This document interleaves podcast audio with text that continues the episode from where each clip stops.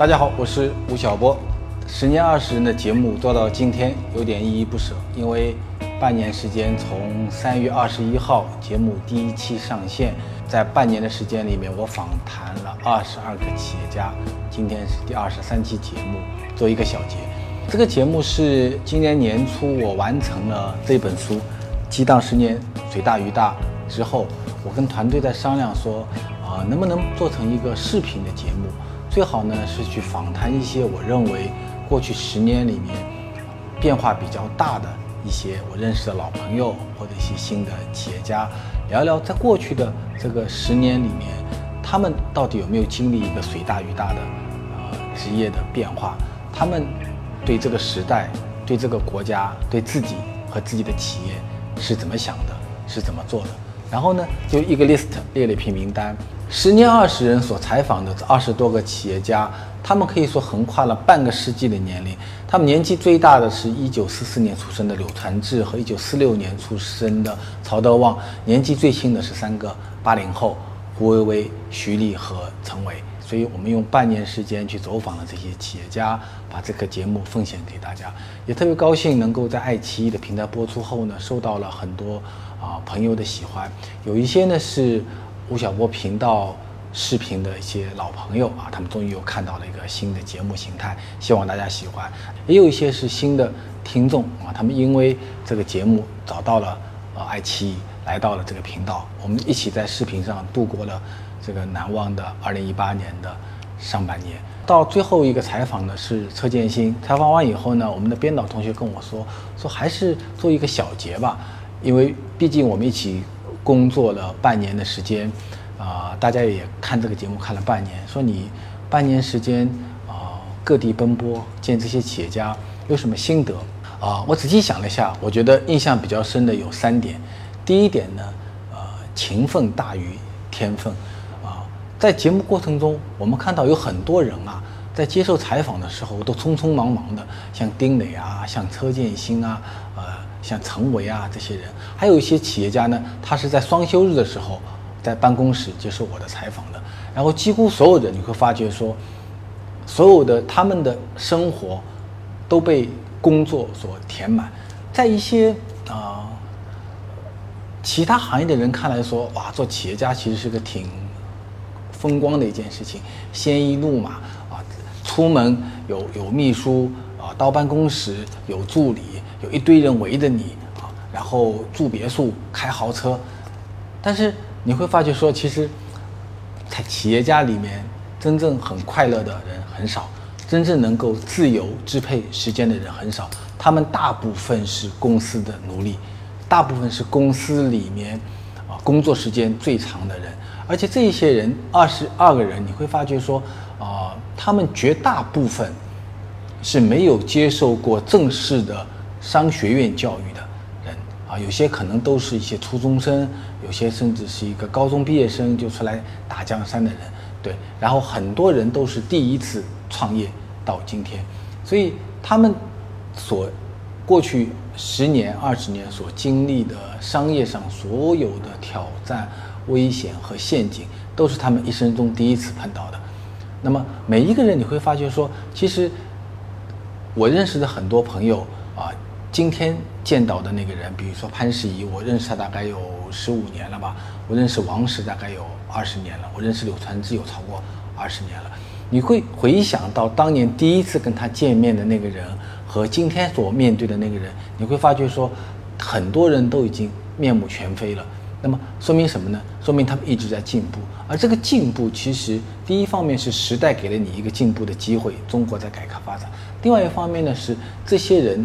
他确实是一些非常勤奋和非常努力的人，对，所以我觉得，嗯，记住了，如果你要创业，如果你要做一个企业，你一定要比你的老板更努力，你才能够成为像他那样的人，因为他们本身就不太相信天分这件事儿，他们只相信勤奋这件事情。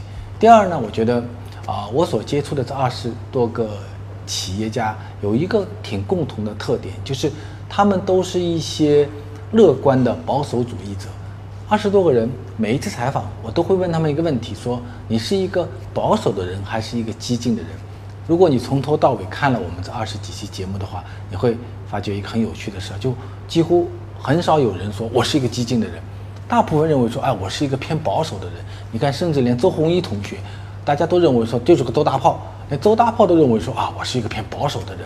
只有一个人，车建新说我是个激进的人。但是你听下来，他跟你说什么呢？他说，其实我是个胆小的人。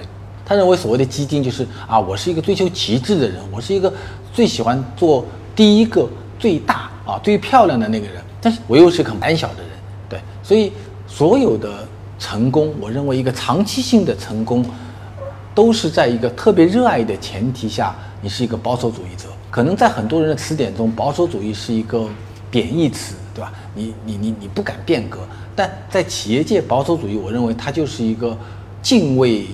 变化，敬畏不确定性的人，因为你每天你的所有的变化、危险和不确定是你与生俱来。当你成为一个企业经营者，你就必须要面对的一件事情。所以，如果你没有一个很保守和敬畏的姿态的话，那你很难走得很长远。这第一点。那第二点呢？你会发觉说，他们都是一些特别乐观的人，因为所有悲观的人都可能去研究哲学和研究文学去了。而且那些乐观主义者，甚至是一些盲目的乐观主义者，他还会留在商业界继续存活下去。对，所以，嗯，这些人你会发觉说，他们可能，呃，支撑他们的能够走到今天的很多都是一些想象力。比如说我们这次访的两个，啊，八零后的创业者，啊，胡薇薇，啊，陈伟。我们不管今天共享单车成功还是失败，我们不管今天滴滴。快车面临怎么样的危险和挑战？但你可以想象说，在四五年前，当他们要做这件事情的时候多难。你在马路上随时随地可以骑到一辆自行车，然后你无论骑到这个城市任何一个地方，你可以把车子放在那儿，人就走掉。那你会想说，这个城市需要多少辆自行车才能够完成这个场景？哎，但是一个八零后人，他愿意跳下去干这件事情。那滴滴打车也是，当。你会想说啊，这个城市里所有的出租车都是有很多有上百家出租车公司所决定的，上面还有一个政府的管理机构，每个人的身份都被认知。那么你通过一个 APP 想要把这个政府管制的公共服务行业给彻底击碎掉，你敢想不？但是就是这些年轻人，他敢于想这些事情。所以你问他危险有没有？当他出门的时候，每一天都是天打雷劈，到处都是。荆棘陷阱，但是你必须要对这个状态保持极大的乐观主义。所以，这些人能够活到今天，中国的企业家，甚至全世界的企业家吧，大概都是一些呃乐观的保守主义者。第三点呢，我觉得是年轻真好。对啊，这一轮的采访，其实他们的企业家的年龄横跨了半个世纪，从五零后到八零后，中生代。是六零后的那一波人，所以他们可能整个一个阅历都不一样，创业的环境不一样。但你会发觉有一个共同的特点，就是他们进入创业状态的时候啊，大概都是二十多岁。啊，柳传志是四十岁，对，柳传志年纪大一点。柳传志是四四四四年的，他是七八四年创业的，对。所以你会发觉。这一代企业家，无论他们现在的年龄有多大，但是他们绝大多数进入到创业状态的话，都是二十多岁，有些二十三岁，有的二十六岁，有的二十八岁啊。无论是像李书福的呃这些草根创业的人，还是像沈南鹏、曹国伟这些呃留学归来创业的人，他们都是在二十多岁以后就开始创业，然后在很早的时候就获得了比较好的一个。一个成功，所以你看到他们的时候，你会发觉说啊，年轻真好。所以一个年轻人，如果你有一个梦想，你有一个专业的技能，在今天进入到一个创业的环境和状态，我觉得也是一种不负此生的一个做法。我们这个十年二十人的节目，还要非常感谢沃尔沃的鼎力支持。呃，沃尔沃在过去的十年中，也是我们公司案例研究一个重要的。一个对象，因为大家知道，在二零零九年的时候，中国的汽车产销量超过了美国，成为全球第一制造业大国。同时，那一年汽车行业发生了一个非常重大的事情，就是中国的吉利集团全资收购了沃尔沃。所以你很难说今天沃尔沃是一家外资品牌还是一个中国品牌，因为它的绝对控股方是我们中国人，是李书福。我们这一次也采访了李书福啊，我记得我第一次去他早年路桥做那个灯板，呃。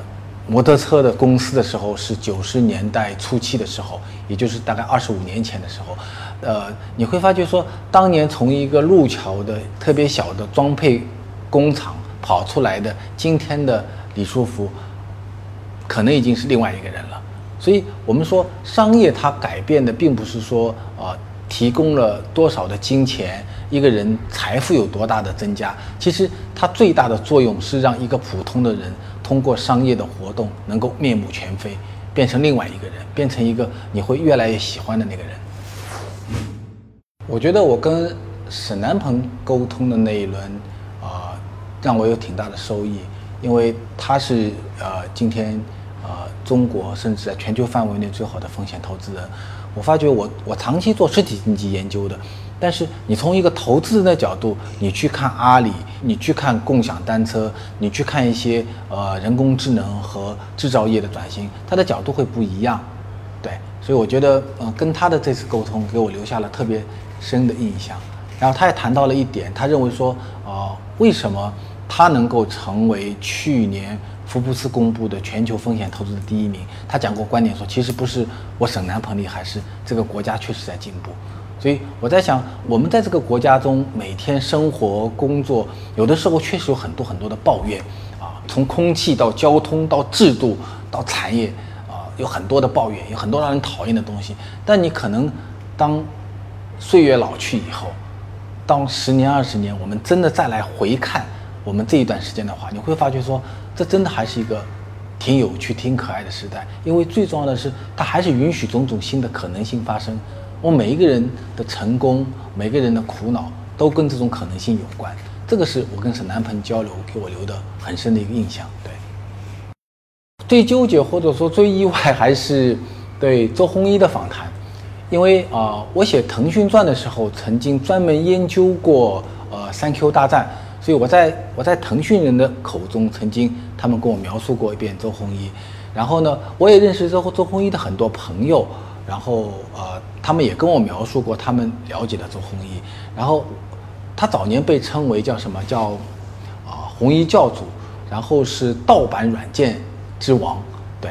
但是我这一次跟他交流，我会发觉说啊，周鸿祎自从自己公司上市，以及这几年三六零面临巨大的转型，特别是我访他的时候，刚刚是这个公司的呃市值在过去的。几个月里面跌掉一千六百多亿这样的一个背景下，然后他也面临了一次比较严重的高管出走的一个一个动荡风波。然后你在这个漩涡中再去看今天的周鸿祎的时候，你会发觉说他有很多观点会跟五年前、十年前不一样，甚至他今天他对三 Q 大战的看法，他对马化腾、对腾讯的看法，也跟六年前发动三 Q 大战的时候的观点有不一样。对，所以。我觉得这挺是挺让我意外很难忘的一个事情。我觉得问题问的比较遗憾的，可能还是有几个人，比如说刘强东、董明珠、潘石屹这些人。我觉得，呃，曝光度越多的企业家，呃，在公共场合演讲越多的企业家，其实越难访谈的，因为他就是一个一个呃透明鱼缸里。你的那那条游的金鱼，它的一举一动，公众都知道，所以你很难挖掘到一些新的点。他跟你讲的话，很可能已经是讲过一百遍、两百遍、五百遍了。甚至你带着这样的提防心去见他的时候，你做了充分的准备的时候，他仍然会绕回到自己非常熟悉的话语体系中。对，这这是挺让人遗憾的一件事情。但我觉得他们几个还好的是，第一，因为他们并并并不是第一次见我。有的已经见过很多次，有的都比较熟悉了。相对来讲，他们还是愿意一种朋友的方式来跟你做交流。对我觉得，呃，我是做企业史研究，也就是我做非非虚构研究的。对我记得啊，十多年前我到台湾，到李瑶的书房里去，他带我去看他那个书房，然后他书房里面专门有一张桌子，特别长，大概二十多米长的桌子上面，上面放了很多的旧的报纸、旧的书，然后旧的笔记本都放在那儿。然后他跟我说：“小波，你知道吗？今天这个世界叫做档案社会，就是你讲的每一句话都在这个桌子上。你可能是五年前讲的，十年前讲的，你都忘了，我还给你记得。所以这个人就在台湾也很讨人厌，就是事情，就他老是记得大家讲的事情。对。那么今天因为有了互联网了，可能不需要那个二十多米长的桌子了。但是我觉得，啊，当我们在一个历史长河中去看一个企业家访谈的时候，可能我我们会有一个更有趣的心态去看他。所以，呃，我这个节目播出以后，我再看到我有的时候我去网上看看留言，然后有人跟我提，最多的是两个意见啊。第一个意见说吴晓波，你为什么老是傻乎乎在那笑？啊，这个其实我平时不是那么爱笑的人了。对，其实你会笑，我我大概这个节目中我会大概有七八种笑的，有一种笑就是哈哈了，有一种笑就是很由衷的，有一种笑就不认同你的观点了，有一种笑我还没听明白了，这可能就是我为什么会笑。第二呢，说吴老师你老是抢话，对不对？为什么会抢话呢？但第一是我不好，因为是我脑子脑子转的比嘴巴转的快。但另外一方面是我如果不抢话的话，他讲出来的话你都不愿意听，我的点击量会下滑的更厉害，对。所以抢话本身也是跟他一个交流沟通的一个一个过程。他只要不被我激怒，他说被我激怒也是我挺高兴的一件事情啊。所以在这里也回应一下同学们。我以来最想拜访的，我认为可能还是两类人吧。一类人就是他真的是一个有可能成为世界级企业家的人啊，比如说马化腾，比如说啊马云这些人。我这一次做十年二十年初的时候，我去参加一基金的。啊，会议，我是一基金的监事，马化腾是董事。然后我跟马化腾说：“我说泡你，我要做十年二十，你能不能接受我的采访？”马化腾说：“不要让我面对镜头，啊，书面采访都可以。”他就这么很晚的拒绝我了。对他可能到现在还是很怕面对镜头，不知道为什么。对，应该好好去教教他。对我还是愿意访这些世界级企业家，因为他们代表着中国的一种可能性。我们说一个国家的商业文明的进步怎么体现？我认为就体现在两个东西：第一，体现在人；第二，体现在物。人就是你有没有那些世界级的企业家？二物，你有没有一些世界级的技术和商业模式？那我愿意访他们。对，第二呢，我觉得如果下次还有一个十年二十人这样的访谈的话，我愿意有更多的比例给年轻人。这次很可惜，没有没有一个九零后的企业家，或者没有一个九五后的企业家接受我的访谈。对我希望下一次的话会有，因为历史世界永远是属于年轻人的。对，本来这次还有呃褚时健。老先生会接受我们访谈，当时是约着他年初他的生日那一天到哀牢山去见他，跟他做访谈。但是后来因为啊，是因为我的问题，一些种种的原因，没有办法赶到云南。他今年九十岁，在这里祝他生日快乐。对，也希望以后有机会能够访谈他。另外呢，如果还有十年二十人，啊，我希望能够访谈一些中国的经济学家。今年中国有几个经济学家已经快快九十岁了啊，像吴敬琏、毛于轼啊。厉宁啊，张五常啊，这些都已经八十八岁、八十七岁的人了。我我希望以后有机会能够访谈这些老先生，让他们来谈谈他们的一生和他们对改革开放的一些自己的心得和对未来中国的呃看法。对，我觉得跟有趣的人在一起是一件挺有趣的事。